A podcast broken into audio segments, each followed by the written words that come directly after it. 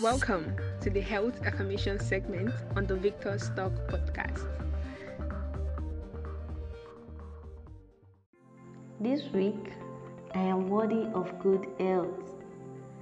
I am open to seeing everything that is no longer serving me, and I am willing to see all with love.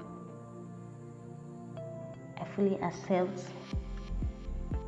who I am, where I am, and I am ready to seize this opportunity to grow. I create good health by talking about and thinking about my wellness. Even though there is discomfort inside of me, I love and approve of myself. I am in control of the mental atmosphere I create. Thoughts can be changed, and the positive thoughts I choose are helping me heal. I am free to be new in this moment. I release all negativity because it is not who I am. I have a divine edge. Have a great week ahead.